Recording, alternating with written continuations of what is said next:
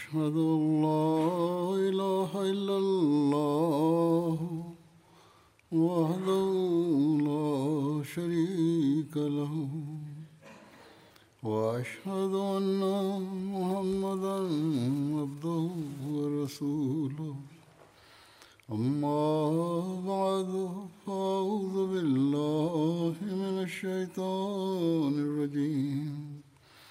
بسم الله الرحمن الرحيم. الحمد لله رب العالمين. الرحمن الرحيم. مالك يوم الدين. إياك نعبد وإياك نستعين. اهدنا الصراط المستقيم. صراط الذين أنعمت عليهم.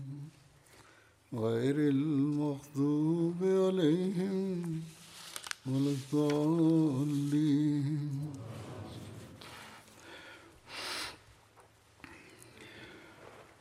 لن تنالوا البر حتى تنفقوا مما تحبون وما تنفقوا من شيء فإن الله به عليم.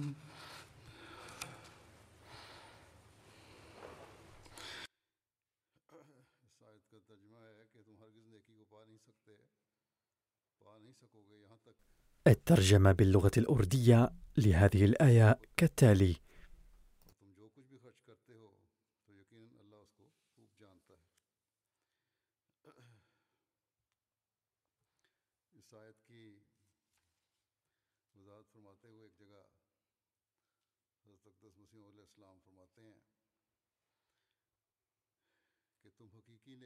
يقول المسيح الموعود عليه السلام في شرح هذه الآية: لا يمكنكم أن تنالوا البر الحقيقي الذي يوصل إلى النجاة ما لم تنفقوا في سبيل الله مالا وأشياء أخرى تحبونها.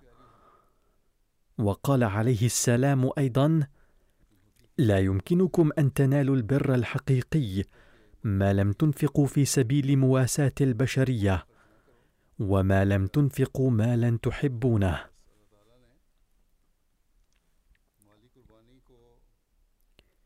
إذا قد أناط الله تعالى بالتضحية المالية أهمية كبيرة لدرجة أن الحسنة الحقيقية التي يرضى بها بشرط أن يكسبها المرء لنيل رضا الله تعالى لن تعد حسنة حقيقية ما لم ينفق المرء في سبيل الله وفي سبيل مواساة البشرية ما يحبه كثيرا.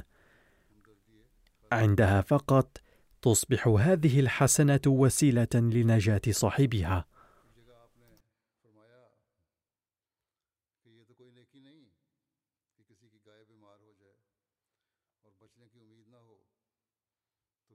ويقول المسيح الموعود عليه السلام في مكان آخر إنه ليس مما يرضي الله أنه إذا مرضت بقرة شخص ولم يعد أمل في نجاتها من الموت فيقول حسنا نضحي بها في سبيل الله أو إذا جاء أحدا متسولا فيعطيه أرغفة بائتة وعفنة لا يأكلها أحد من أهل البيت.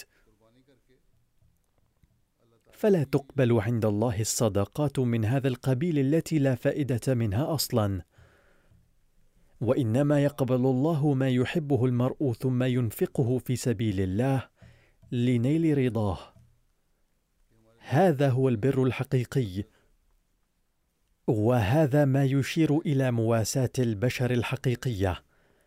ومن هنا يتبين مدى مواساتنا للآخرين ومدى حبنا لخدمة الله وما هي عواطفنا بهذا الشأن. يقول المسيح الموعود عليه السلام في مكان آخر إن الإنسان يحب المال في الدنيا كثيرا. لذا فقد قيل في علم تعبير الرؤى بأنه لو رأى أحد أنه أخرج كبده واعطاه لغيره فالمراد منه المال. لذا فقد وجه الله تعالى أنظارنا من أجل الحصول على التقوى الحقيقية والإيمان إلى لن تنالوا البر حتى تنفقوا مما تحبون لأن مواساة خلق الله والمعاملة الحسنة معهم تتطلب إنفاق قسط كبير من المال. وإن مواساة البشر وخلق الله بشكل عام هو الجزء الثاني للإيمان وبدونه لا يكتمل الإيمان ولا يتقوى.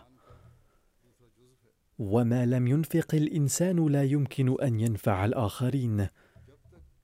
فلا بد من الإنفاق من أجل نفع الآخرين ومواساتهم. وقد ورد الأمر والتوجيه إلى الإنفاق في الآية لن تنالوا البر حتى تنفقوا مما تحبون. إن الإنفاق في سبيل الله تعالى إنما هو معيار سعادة الإنسان ومحك لتقواه. إن معيار وقف الحياة في سبيل الله ومحكه في حياة أبي بكر رضي الله عنه كان أن النبي صلى الله عليه وسلم ذكر حاجة ما فجاء أبو بكر بكل ما كان في بيته. فهذا هو معيار التضحية وإنفاق الأموال المحببة. وقد ضرب سيدنا أبو بكر أروع مثال في هذا السبيل كما قال المسيح الموعود عليه السلام.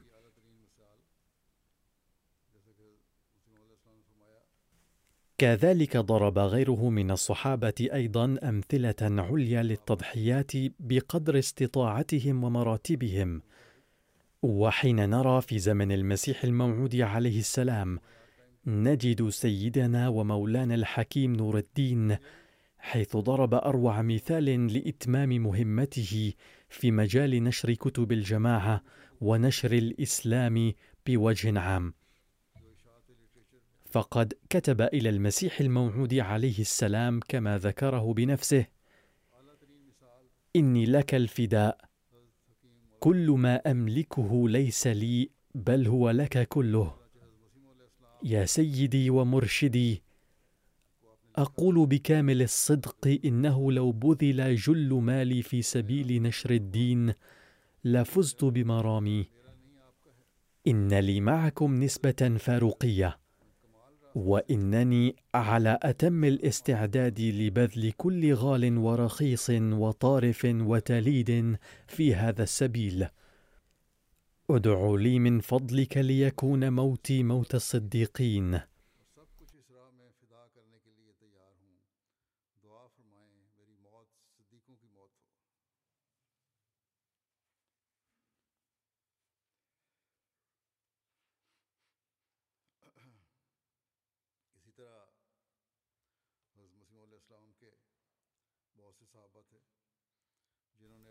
كذلك كان كثيرا من صحابة المسيح الموعود عليه السلام الذين قدموا التضحيات بقدر استطاعتهم لدرجة قال المسيح الموعود عليه السلام بأنه يستغرب من تقديمهم التضحيات بهذا القدر. ولكن لماذا قدموها؟ ليساعدوا عليه السلام في نجاح مهمته التي هي مهمة نشر الإسلام. وقدموا تلك التضحيات لكونهم من جماعة الخادم الصادق للنبي صلى الله عليه وسلم ولكي يلعبوا دورهم في نشر دعوة الإسلام. وقد اعتاد أفراد الجماعة الإسلامية الأحمدية على تقديم التضحيات لدرجة يخلق الله تعالى مقدم التضحيات بل السباقين فيها ضاربين أولوياتهم عرض الحائط في كل زمن وكل عصور الخلافة القائمة بعد المسيح الموعود عليه السلام أيضا. ويدخل في هذه القائمة الأحمديون القدامى والمبايعون الجدد أيضا الذين سأذكر أحداث تضحيات بعضهم.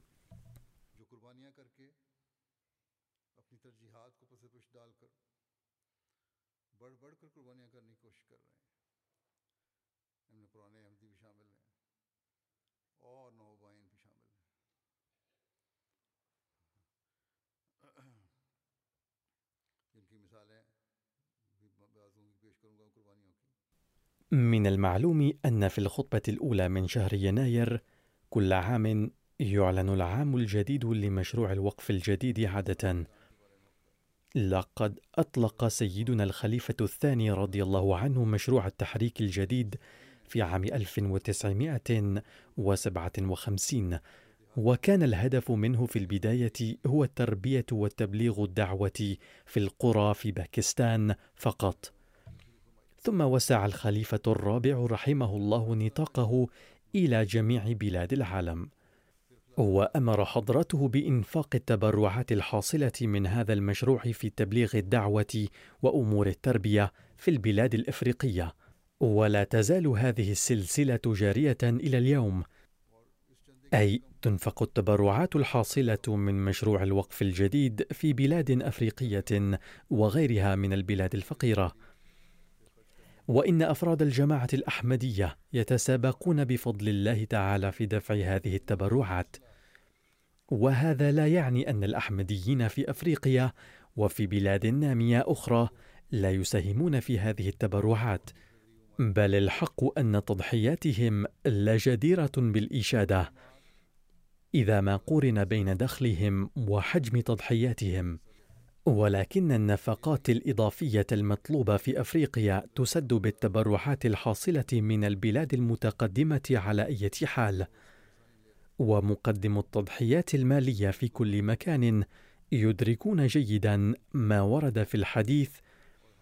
قال رسول الله صلى الله عليه وسلم يروي ذلك عن ربه إنه يقول يا ابن آدم أودع من كنزك عندي ولا حرق ولا غرق ولا سرق. وفيكه أحوج ما تكون إليه. اذا إن التضحيات المقدمة في سبيل الله لا تنفع في الدنيا فقط بل ستنفع بعد الممات أيضا. يقول الله تعالى في القرآن الكريم وما تنفقوا من خير يوفى إليكم وأنتم لا تظلمون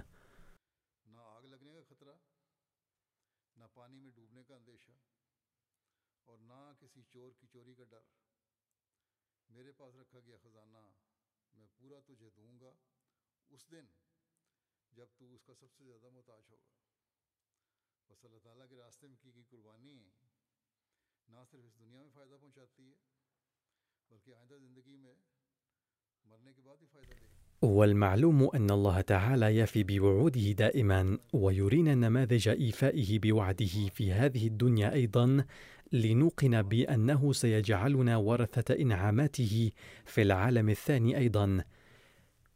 وأن مثله ليس كمثل التجارة الدنيوية التي تستثمرون فيها أموالكم وتخسرونها أحيانا أو تربحون لبعض الوقت ولا ضمان للمستقبل.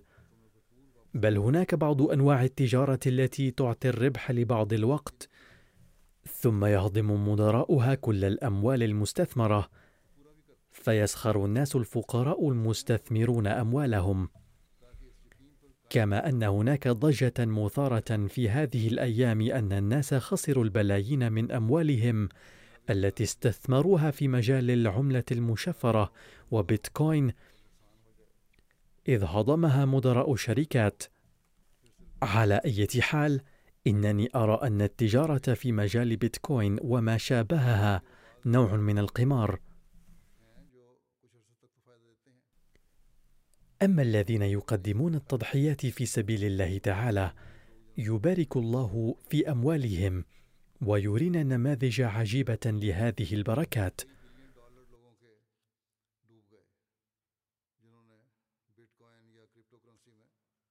فكما قلت انفا بأني سوف أذكر بعض الأمثلة بهذا الشأن بحيث يستفيد المضاحون من جانب فائدة دنيوية. ومن جانب آخر يزدادون إيمانا أيضا.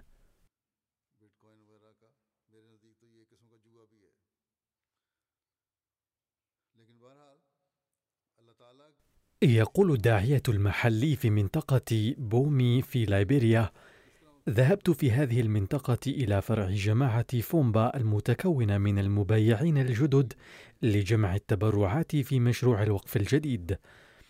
وبعد اللقاء مع الإمام المحلي عقدنا جلسة حضرتها أغلبية سكان القرية وشرحت للإخوة أهمية الوقف الجديد وبركاته.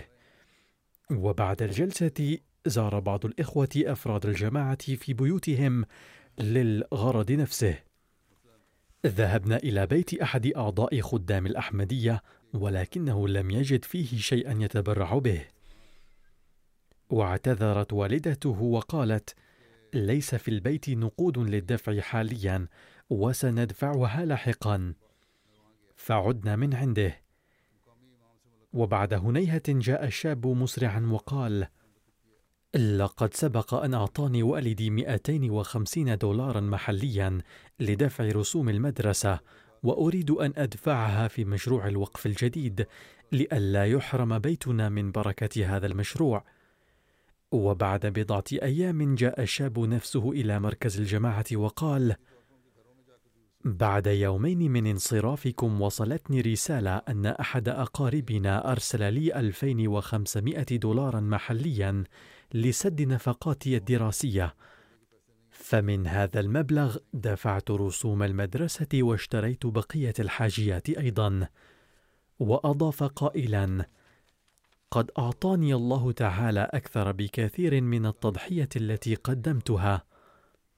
إذا هكذا يلقي الله تعالى في القلوب إيمانا ويقينا.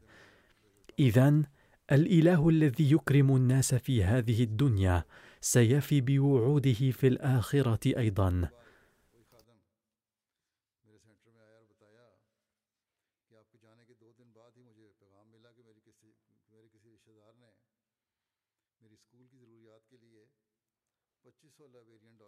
هناك مثال آخر من غينيا كوناكري حيث يقول الداعية في منطقة منسايا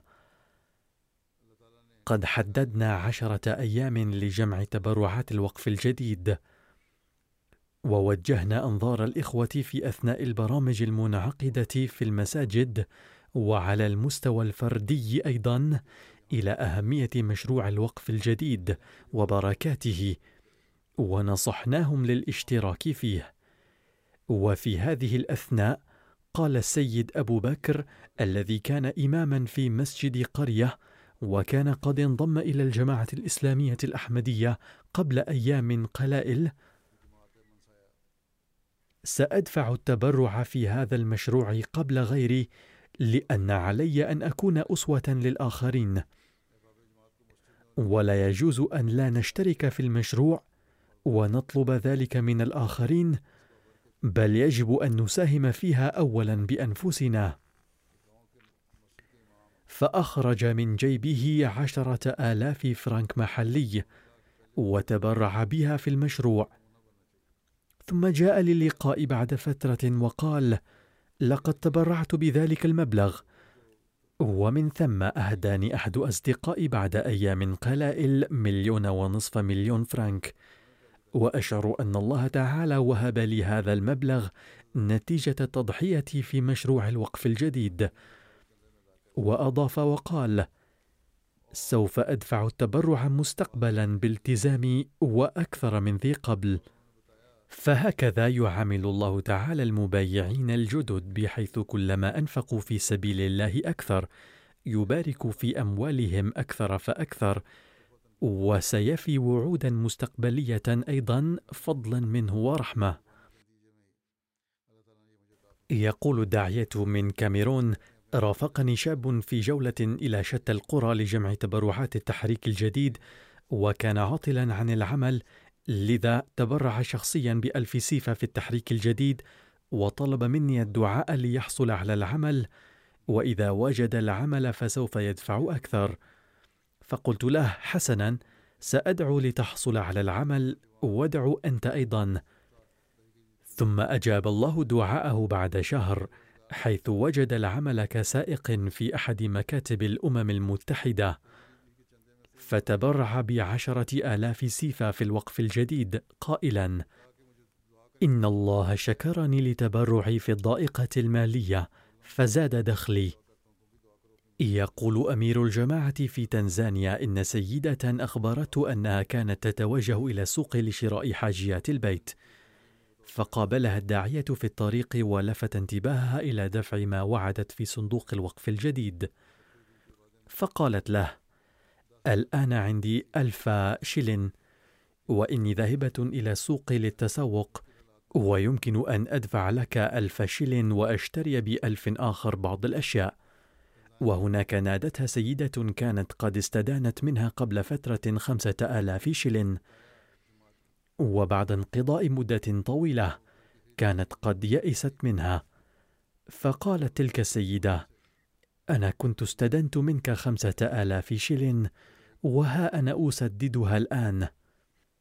ثم عادت هذه السيدة الأحمدية إلى الداعية وقدمت ألفا آخر قائلة إن الله أعطاني هذا المبلغ ببركة تبرعي. يقول الداعية في ليبيريا لقد ذهبت إلى بيت سيدتي عائشة في قرية غنتا فنصحتها بالتبرع في الوقف الجديد. فقالت حاليا ليس عندي شيء لكنني لا أريد أن تخرج من بيتي خالي اليدين فانتظر قليلا لأدبر والجدير بالملاحظة كم هم يهتمون بألا يعود أحد من عندهم خالي اليدين. ثم اقترضت مئة دولار ليبيري من أحد فتبرعت بها. كنت حينها ما زلت في بيتها. إذ استلمت من أحدهم رسالة في الهاتف يقول أنه نقل مبلغا إلى حسابها أونلاين. فقالت لقد أكرمني الله فورا مقابل ما تبرعت مئة دولار ليبيري. يقول الداعية من غينيا كوناكري كان أحد أفراد الجماعة واسمه سعيد أوبا عاطلا عن العمل وكان قد قدم الطلب للعمل في شركة التنجيم ولم يكن عنده أمل في الحصول عليه. وحين قيل له أثناء العشرة أيام المخصصة لجمع تبرعات الوقف الجديد أن يدفع التبرعات في الوقف الجديد قال أنا عاطل عن العمل لذا لا أستطيع أن أدفع شيئا. ثم أدخل يده في جيبه فأخرج خمسة آلاف فرنك وتبرع بها قائلا هذا كل ما أملكه الآن. وبعد خمسة أيام من دفع التبرعات عرض عليه العمل من قبل شركة أخرى للتنجيم دون أن يطلب منها العمل ونال العمل بفضل الله مقابل راتب شهري قدره نصف مليون فرنك. فقال قد قدمت تضحية بسيطة في سبيل الله فأكرمني الله بحسب وعده بأضعاف مضاعفة منها. ثم يقول الداعية من نيجيريا يقول السيد ناصر من ولاية كانو كنت قلقا لعدم عثوري على عمل من ثلاث سنوات. فخطر ببالي ذات يوم أن أجود من الموجود وأستأنف دفع التبرعات إذ كان قد توقف عن التبرعات لكونه عطلا. فبدأت دفع التبرعات في يونيو من العام المنصرم وقبل أن تمضي على ذلك ثلاثة أشهر اتصل بي رجل وقال أن إحدى الشركات تريد موظفا للتسويق. ثم استأجرتني تلك الشركة وكان لها أول عقد من هذا النوع. فحصل لي اليقين أن هذا العمل الذي وجدته بعد مدة إنما هو ببركة التبرعات. يقول الداعية من أفريقيا الوسطى. قال مبايع جديد وهو السيد جبريل حين انضممت إلى الجماعة في السنة الماضية. بدأت أخلاقي وروحانيتي تتحسن. فهذا الأمر أيضا جدير بالتأمل.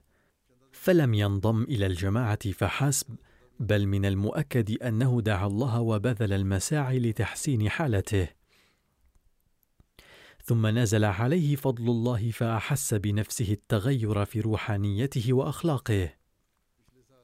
ثم ذات يوم حين حث الداعية على دفع التبرعات في الوقف الجديد وقال يجب التبرع ولو قليلا لأن السنة تكاد تنتهي.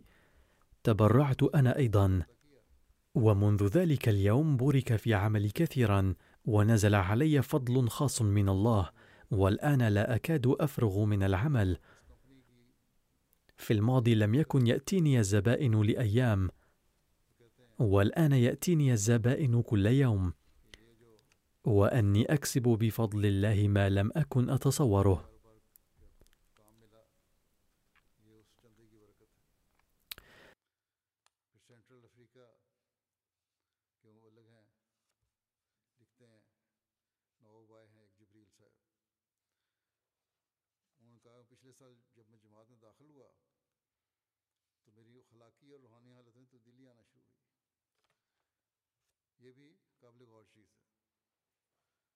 ثم يقول الداعية عارف المحترم من توغو لقد قال لي السيد أواكاجي من إقليم كارا لم تكن أوضاعي الاقتصادية جيدة في الشهر الأخير من سنة الوقف الجديد وكنت قلقا كيف أسدد الوعد.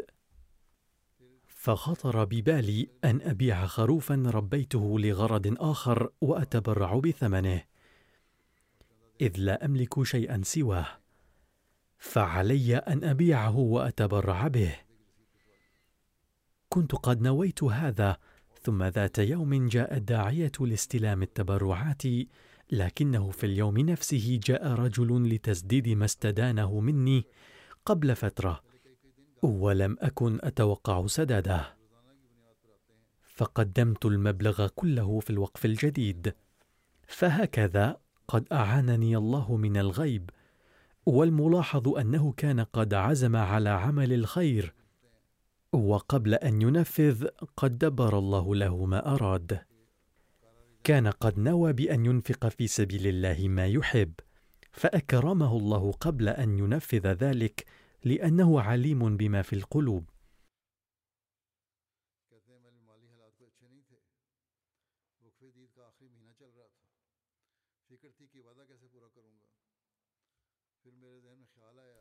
يقول سيد ساجد إقبال من جزيرة مارشال. تقول السيدة لورين إن الله أكرمني وعائلتي كثيرا لإنفاقنا في سبيل الله. في الماضي لم نكن نساهم في التضحية بالأموال لعدم إيقاننا بأن الله يبارك كثيرا في أموال من ينفقونها في سبيله.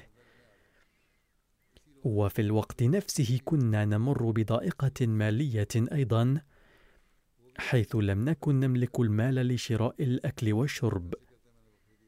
وكنا نواجه مشاكل كثيرة لسد نفقات البيت. فلما استمعنا في المسجد إلى الخطب عن التضحية بالمال قررنا الاشتراك في التضحية. فبدأنا دفع التبرعات. فالآن نزل علينا فضل الله كثيرا حيث تسد نفقات البيت. ولا نجد مشكلة في تأمين الأكل والشرب أيضا. فقد وصلتنا مبالغ من حيث لم نحتسب. فمهما ننفق في سبيل الله يضاعف اضعافا. هكذا يعامل الله المبايعين الجدد ليقوي إيمانهم.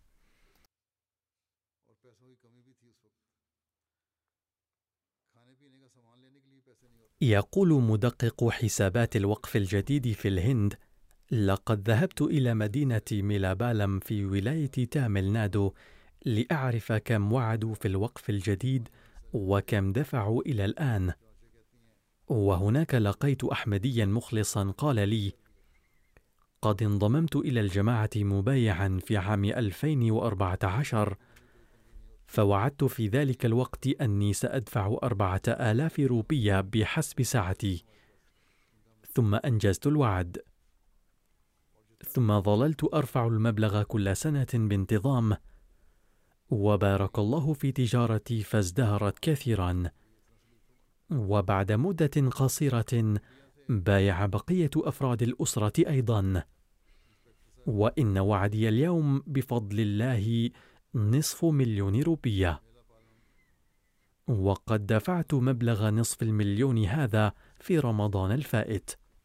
ثم يقول هذا الأخ أن تجارته ببركة هذه التبرعات لم تتضرر مطلقا في أيام الإغلاق بل ظلت تزدهر بانتظام والآن توسعت إلى تايلاندا. فهذه هي افضال الله. وهو لم ينشغل في تجارة تعد نوعا من القمار بل استثمر وبذل المساعي وأنفق في سبيل الله فضاعفه الله اضعافا كثيرة. وهناك مثال آخر من الهند فقد كتب الداعيه المسؤول هناك كان ناظم المال ومدقق الحسابات في الوقف الجديد في مالمبورم كيرلا على جولة في الأيام الأخيرة من سنة الوقف الجديد فجاء إلى منطقتنا أيضا وهناك تلقى أحدهما مكالمة هاتفية من أحمدي مخلص يعمل تاجرا واسمه السيد عبد الرحمن. حيث طلب منهما أن يأتي أولا إلى شركته فقد بنى جناحا جديدا للشركة ويرجو أن يدعونا إليه. فلما وصلنا إلى عنده قدم شيك بمليون روبية دون أن نقول له شيئا. ثم قدم لنا سيارته الكبيرة بعد ملء خزان النفط. فقلنا له تكفينا سيارة صغيرة. فقال لا ينبغي أن تكون لمندوب المركز سيارة جيدة قوية لكي يكون سفركم مريحا. ثم قال كنت قد احتفظت بهذا المبلغ للتسجيل العقاري وعندما أتيتم قدمته لكم في الوقف الجديد وأجلت موعد تسجيل العقار ثم أخبرني بعد بضعة أيام أنه وجد مبلغا كبيرا دون أن يبذل سعيا كبيرا من أجله وكان أكثر بكثير من حاجاته فكان أكثر بكثير من مليون.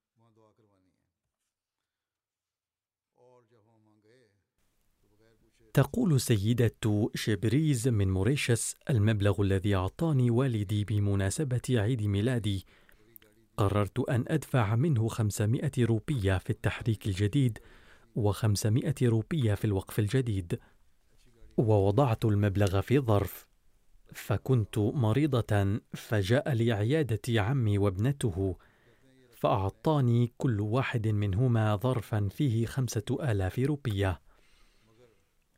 فاندهشت من أن الله أنعم علي بعشرة أضعاف. يقول رئيس الجماعة في جورجيا هنا أحمدي من فلسطين اسمه محمد أبو حماد. يدرس الطب في جورجيا. فقد بايع قبل ثلاث سنوات خلال العشرة المخصصة لجمع تبرعات الوقف الجديد عقدت الجماعة ندوة لبيان كيف يجب الإنفاق في سبيل الله. يقول هذا الأخ الطالب: كان عندي 300 دولار فقررت أن أتبرع بنصف هذا المبلغ في الوقف الجديد، لأني تذكرت آية: قد أفلح من زكاها. وبعد دفع التبرعات وسد النفقات اليومية بقي في حسابي في نهاية الشهر دولاران فقط. وكان أقاربي من فلسطين سيأتون إلى جورجيا في آخر ديسمبر. فكنت قلقا كيف سأضيفهم ولكن الله تعالى بفضله جعل أحدا ينقل إلى حسابي ألف دولار في اليوم الذي وصل الضيوف فيه. وأنا أشكر الله تعالى على ذلك كثيرا وأحسب ذلك من بركات دفع التبرع. اذا الأمر يتعلق بطريقة التفكير. فقد يفكر أهل الدنيا في هذا الوضع في شيء آخر. ولكن المتدين يرى أن مرجع افضال الله الهاطلة عليه هو إنفاقه في سبيله.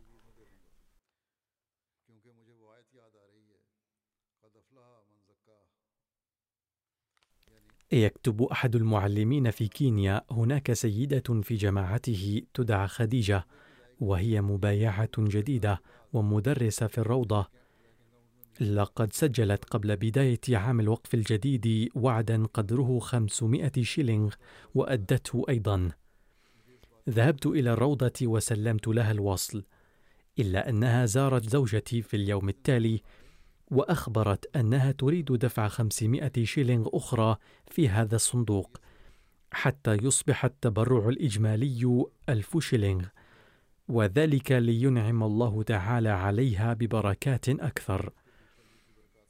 فلما رجعت إلى البيت حكت لي زوجتي ذلك فكتبت لها الوصل وذهبت لتسليمه لها فأخبرتني قائلة يدرس أحد أبنائي في الكلية وكنت قد رفعت الطلب للحكومة من أجل تحمل نفقاته إلا أن طلبي لم يكن يلقى القبول ولكنني تلقيت اليوم مكالمة من الكلية وأخبرت أن مبلغ نفقات ابني وقدره ثلاثون ألف شيلينغ قد حول من الحكومة إلى حساب الكلية وكان هذا الخبر مطمئنا لأكثر.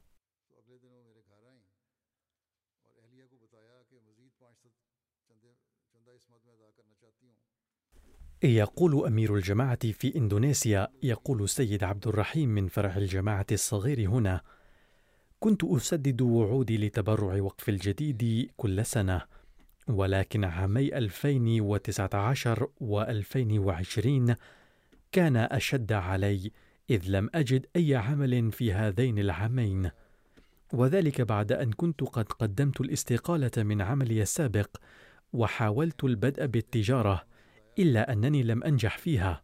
وبالتالي فقد انتهت مدخراتي المالية كلها رويدا رويدا. وفي ناحية أخرى كان عام الوقف الجديد على وشك الانتهاء. وكنت قد وعدت مبلغا لأتبرع فيه إلا أنني لم أكن أجد وسيلة لتسديد وعدي. وكان من الصعب الحصول على أي وظيفة لأن عمري تجاوز واحدا وخمسين عاما. ويصعب إيجاد وظيفة في مثل هذا العمر. يقول بأنه كان يدعو يوميا بصلاة التهجد كما أنه كان يكتب إلي للدعاء ليوفقه الله تعالى لأداء ما عليه من تبرع الوقف الجديد.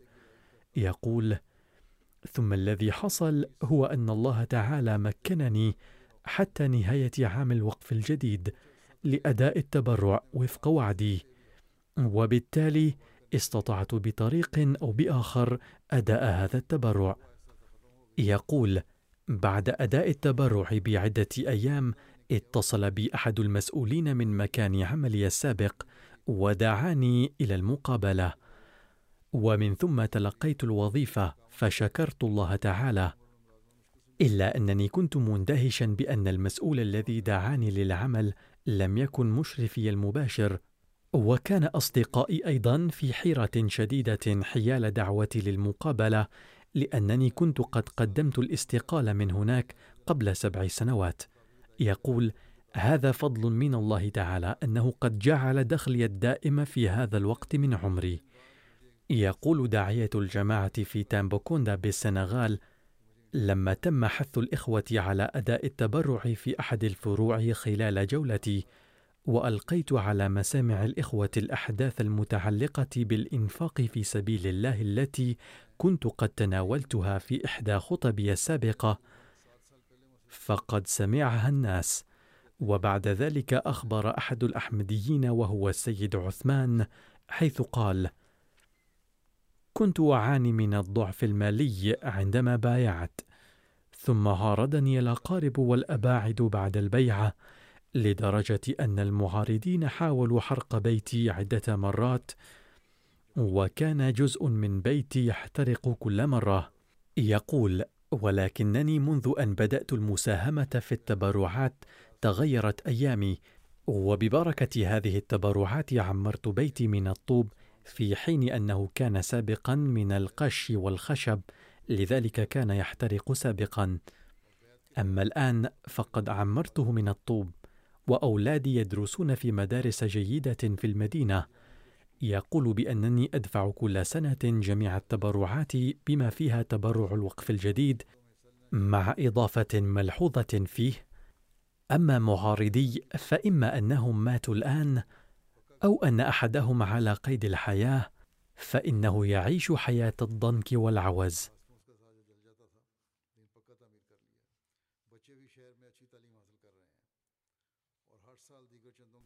كتب أمير الجماعة في تنزانيا واقعة أحد الفلاحين الذي يملك حقولا من الطماطم ويرويها من بحيرة فيكتوريا.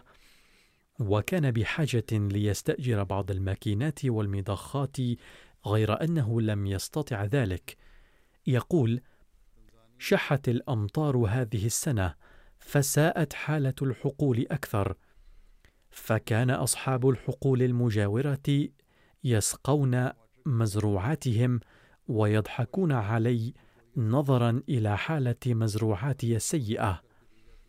على أي حال في هذه الحالة نبهني معلم الجماعة إلى أداء التبرعات فأديت مبلغ ألف شيلينغ الذي كان معي آنذاك فأعطاني المعلم وصلا لهذا التبرع. يقول المعلم عندما حضر هذا الأخ في اليوم التالي في اجتماع الهيئة الإدارية قال لقد حصلت على أجر الصفقة التي قمت بها لأن أول مطر لهذا الموسم هطل على حقلي وهو مليء بالماء الآن. هكذا أنعم الله تعالى علي وباركني.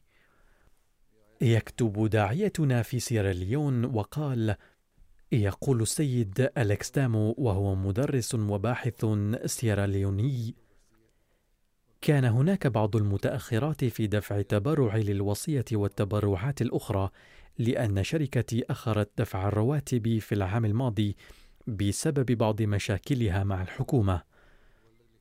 وبالتالي أصبحت الحياة صعبة للغاية لبعض الوقت. على أي حال فقد أخذ المال من مكان ما وقام بترتيبات فورية لدفع تبرع الوصايا والتبرعات الأخرى حتى في هذه الفترة العصيبة أيضا. يقول بأنه بعد دفع التبرعات تم اختياري اولا ضمن وفد إلى غينيا كوناكري لمشروع البحث عن إنتاج الأرز ثم حصلت على منزل كبير مفروش. ثم قبل جلسة بريطانيا عام 2022 وفقت لتوفير جهاز التلفزيون في المنزل وتثبيت MTA فيه. ثم كان فضل الله علي كبيرا أن لاحت لي فرصة تلقي منحة دراسية للحصول على درجة الدكتوراه في جامعة كاجوشيما في اليابان. فتقدمت لها أيضا وأعطتني شركتي الأولوية وتم اختياري للذهاب إلى هناك وبالتالي منذ العام الماضي أقيم في اليابان. وبحمد الله أنا على اتصال مع الجماعة في اليابان أيضا وإن شركتي بفضل الله لم تمنح أسرتي في سيراليون منزلا فحسب بل استمرت بإعطائها جزءا من راتبي أيضا. وإن هذا الأمر أصبح سببا في زيادة ايماني أن الله سبحانه وتعالى أنعم علي بكل هذه النعم ببركة التبرعات. نرى بين الأحمديين بل بين المبايعين الجدد المزيد من الأمثلة على عدم رغبتهم في الأموال عند إنفاقهم في سبيل الله. يقول داعيتنا في منطقة مايومبا بسيراليون أنه نبه الإخوة خلال الخطبة إلى الوقف الجديد وذكر في خطبته واقعة أحد الصحابة الذي أخذ فأسا وتوجه إلى الغابة فاحتطب وباع الحطب وقدم ثمنها لرسول الله صلى الله عليه وسلم. وكان قد حضر صلاة الجمعة أحد الأحمديين المخلصين السيد قاسم من قرية مجاورة تدعى دودو. ثم جاء ذات يوم في فترة الظهيرة الحارة وعرض مبلغا كبيرا من المال قائلا أقدم كل هذا في صندوق الوقف الجديد. قيل له أن يحتفظ ببعض المال من أجل نفقاته الشهرية. فقال بحماس شديد في اليوم الذي سمعت فيه قصة الصحابي اتخذت قرارا صارما أنه لا بد أن أقتدي بهذه الأسوة الحسنة لذلك فأرجو أن تأخذ كل هذا المال والله تعالى سوف يباركني وينعم علي ثم كتب أمير الجماعة في تنزانيا أن المعلم في منطقة شيانجا أخبره عن فرع الجماعة الذي أقيم حديثا في قرية تسمى سامباشاي بأنه حتى ديسمبر قد بايع فيها تسعة وأربعون شخصا وانضموا إلى الجماعة. مع العلم أن الفرع قد أقيم فيه في الشهر الماضي فحسب. يقول المعلم بأنه كان في شهر ديسمبر في زيارة لفروع الجماعة في منطقته فمر على هذا الفرع الجديد أيضا. وكان معظم الناس الذين بايعوا هنا لا دينيين سابقا بحيث لم تكن لهم علاقة بالدين. لذلك نهتم بتعليمهم الصلاة والقرآن. وبعد أداء صلاة الظهر عقدت لهم دورة تربوية شرح لهم فيها المعلم طريقة الصلاة وبعض المسائل الفقهية. أثناء ذلك رأى أحمدي كبير السن منهم دفتر الإيصالات في حقيبة المعلم وسأل عنه.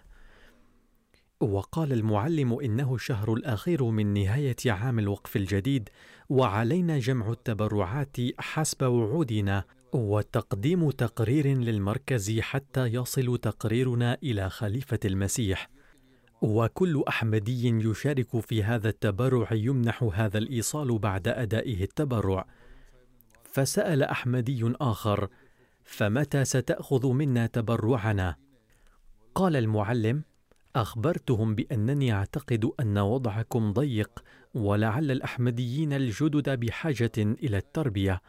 لذلك فسنشكركم في التبرعات من العام المقبل.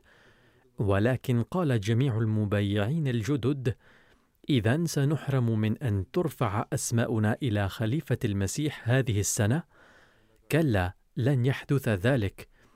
قالوا هذا ودفع فورا جميع الحاضرين ما لديهم من مال آنذاك.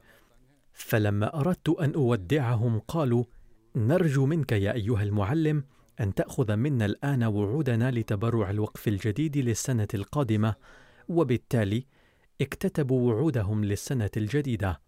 هكذا يخلق الله تعالى الإيمان في قلوب المبايعين الجدد ويملأهم إيمانا ويقينا. يكتب أمير الجماعة في غامبيا السيد جيالو أحمدي من فرع الجماعة في دوتابالو بالضفة الشمالية. والده ليس بأحمدي إلا أنه رئيس القرية. وهو كبير في السن ومريض دائم. لذلك فإن ابنه الأحمدي يعتني بشؤون القرية بدلا منه.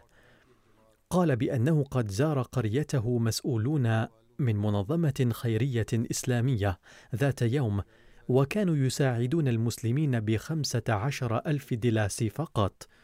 يقول لقد اتصلوا بي أيضا وقالوا سمعنا عنك أنك شخص مؤدب للغاية وطيب.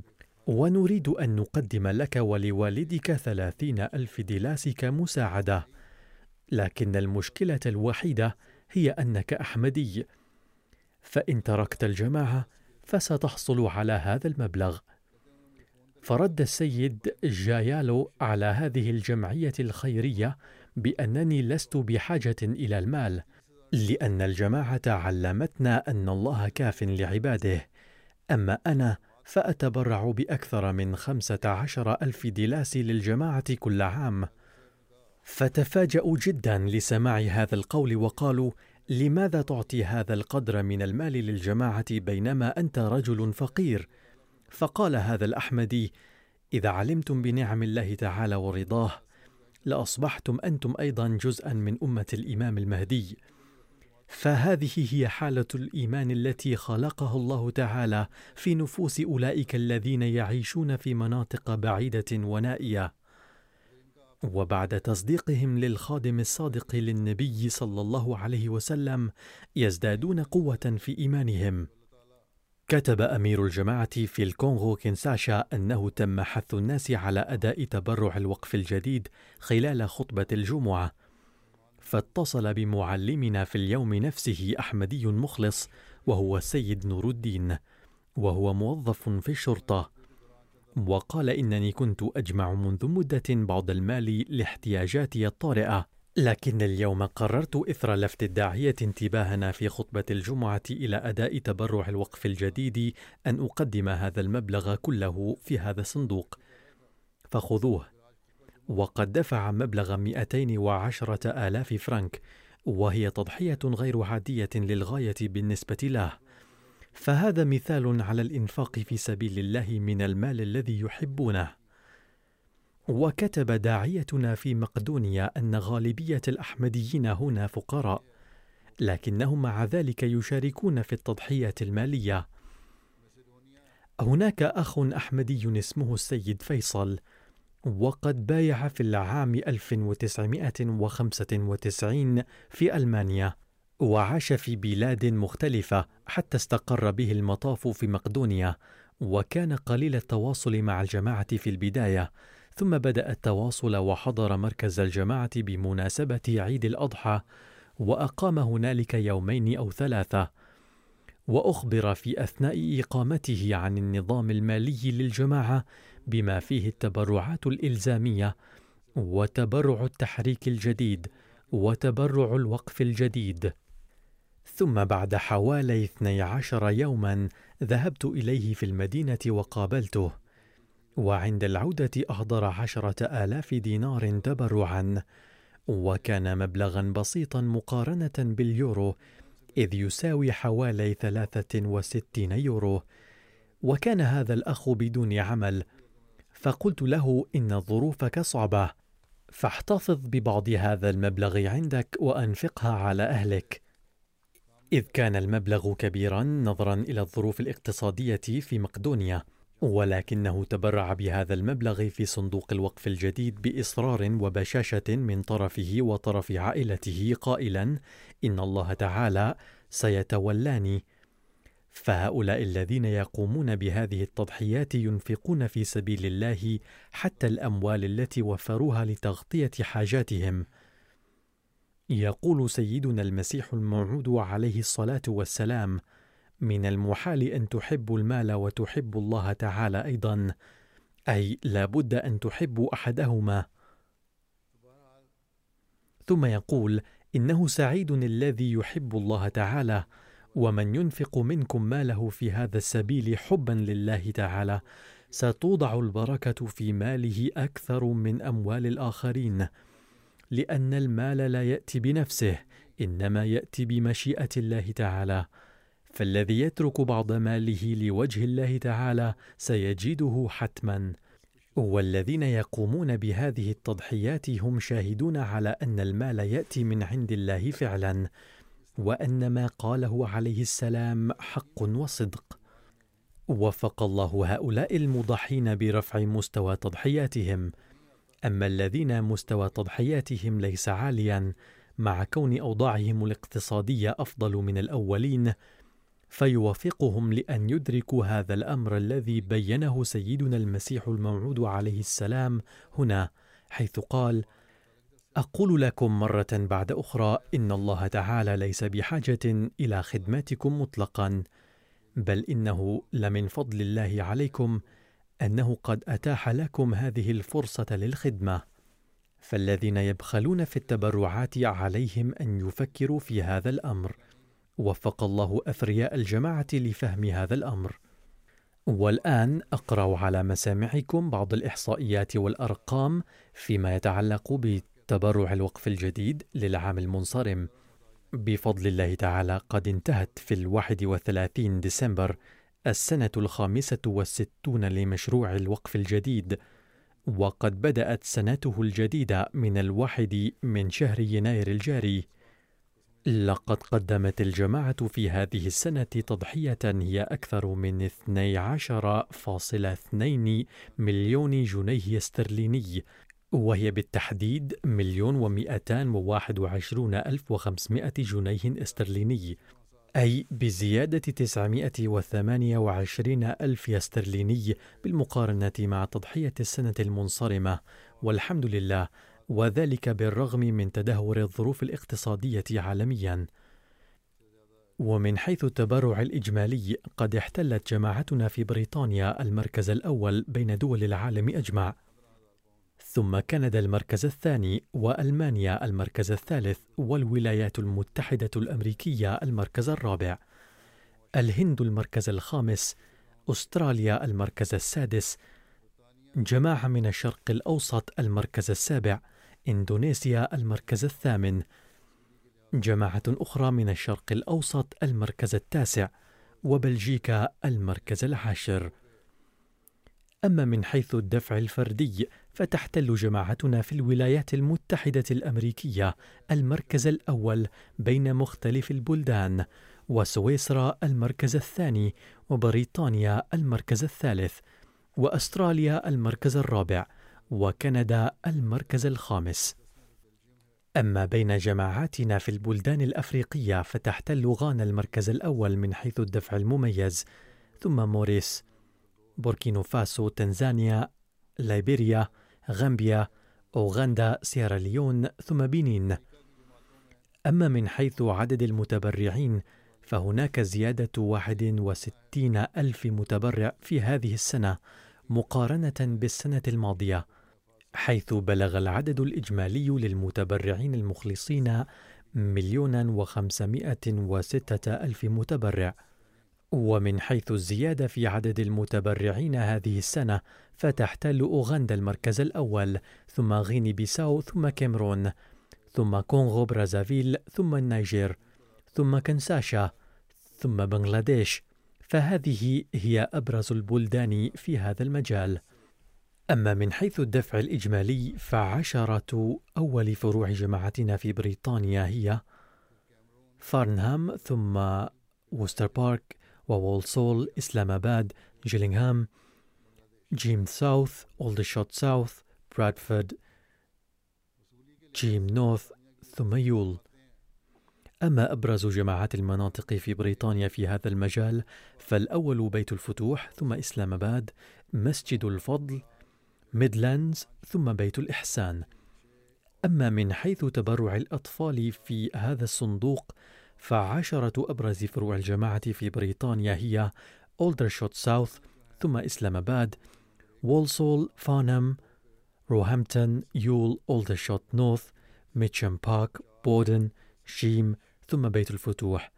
أما الفروع الصغيرة للجماعة في بريطانيا من حيث الدفع الإجمالي فهي خمسة وهي سبن فالي كيثلي نورث ويلز نورثهامبتون سوانزي أما في كندا فالفروع الكبيرة التي تسمى الإمارات هنالك فتحتل من بينها وينكوفر المركز الأول ثم كالغاري بيس فيليج تورونتو ثم بريمتون ويست.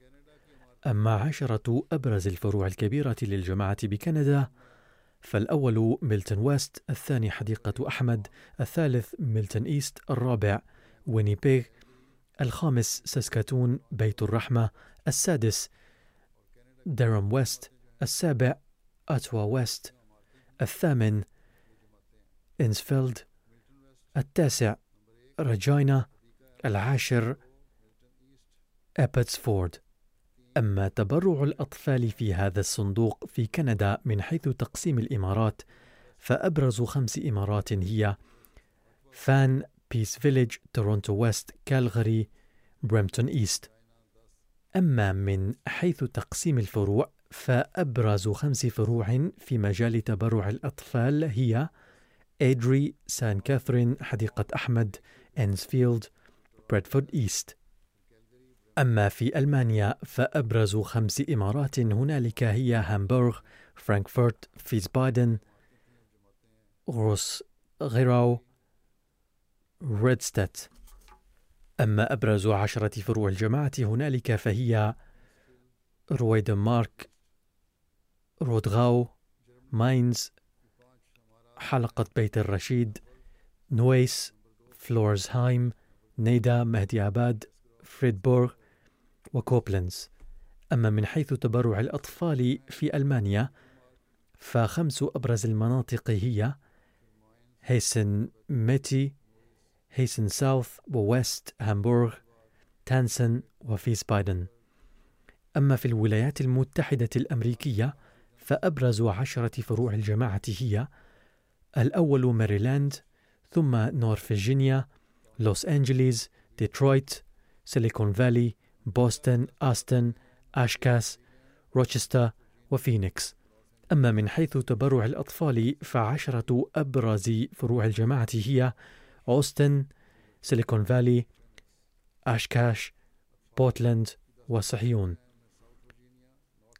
أما في باكستان فرغم الظروف الاقتصادية المتدهورة هناك فإن أبناء الجماعة قد زادوا في تبرعاتهم بعملتهم المحلية زيادة لا بأس بها.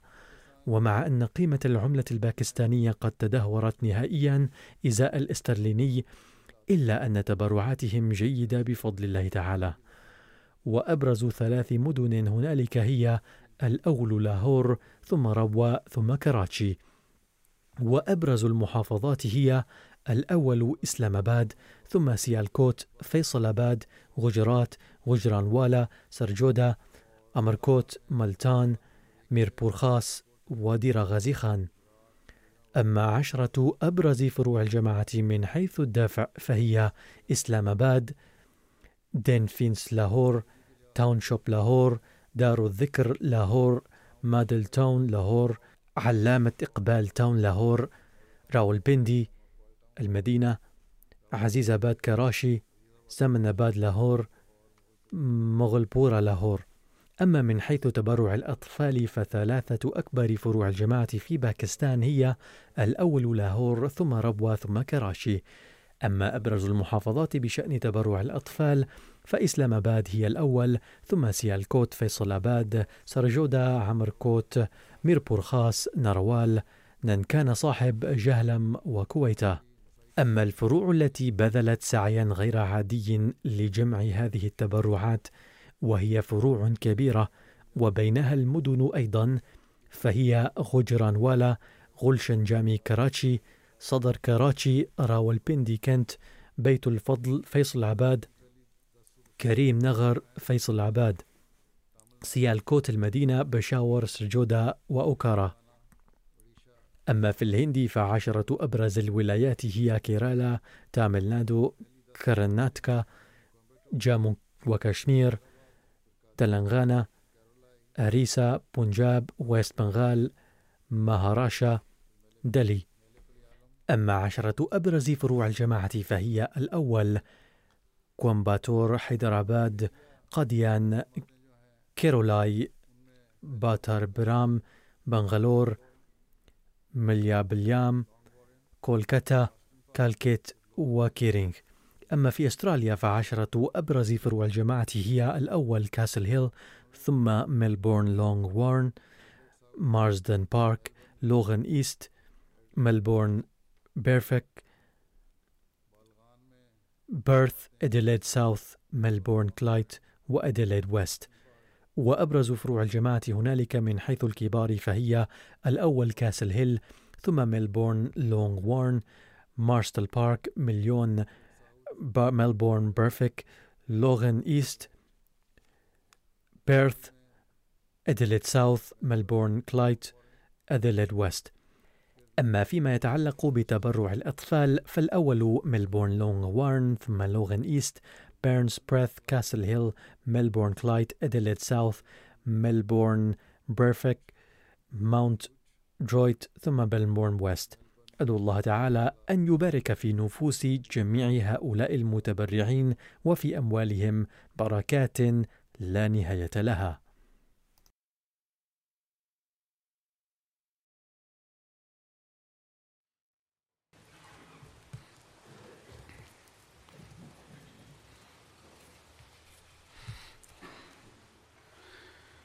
الحمد لله الحمد لله نحمده ونستعينه ونستغفره ونؤمن به ونتوكل عليه ونعوذ بالله من شرور انفسنا ومن سيئات أعمالنا. من يهده الله فلا مضل له ومن يضلل فلا هادي له. ونشهد أن لا إله إلا الله. ونشهد أن محمدا عبده ورسوله. عباد الله رحمكم الله. إن الله يأمر بالعدل واللسان. وإيتاء ذي القربى وينهى عن الفحشاء والمنكر والبغي يعظكم لعلكم تذكرون. اذكروا الله يذكركم ودوه يستجب لكم ولذكر الله أكبر.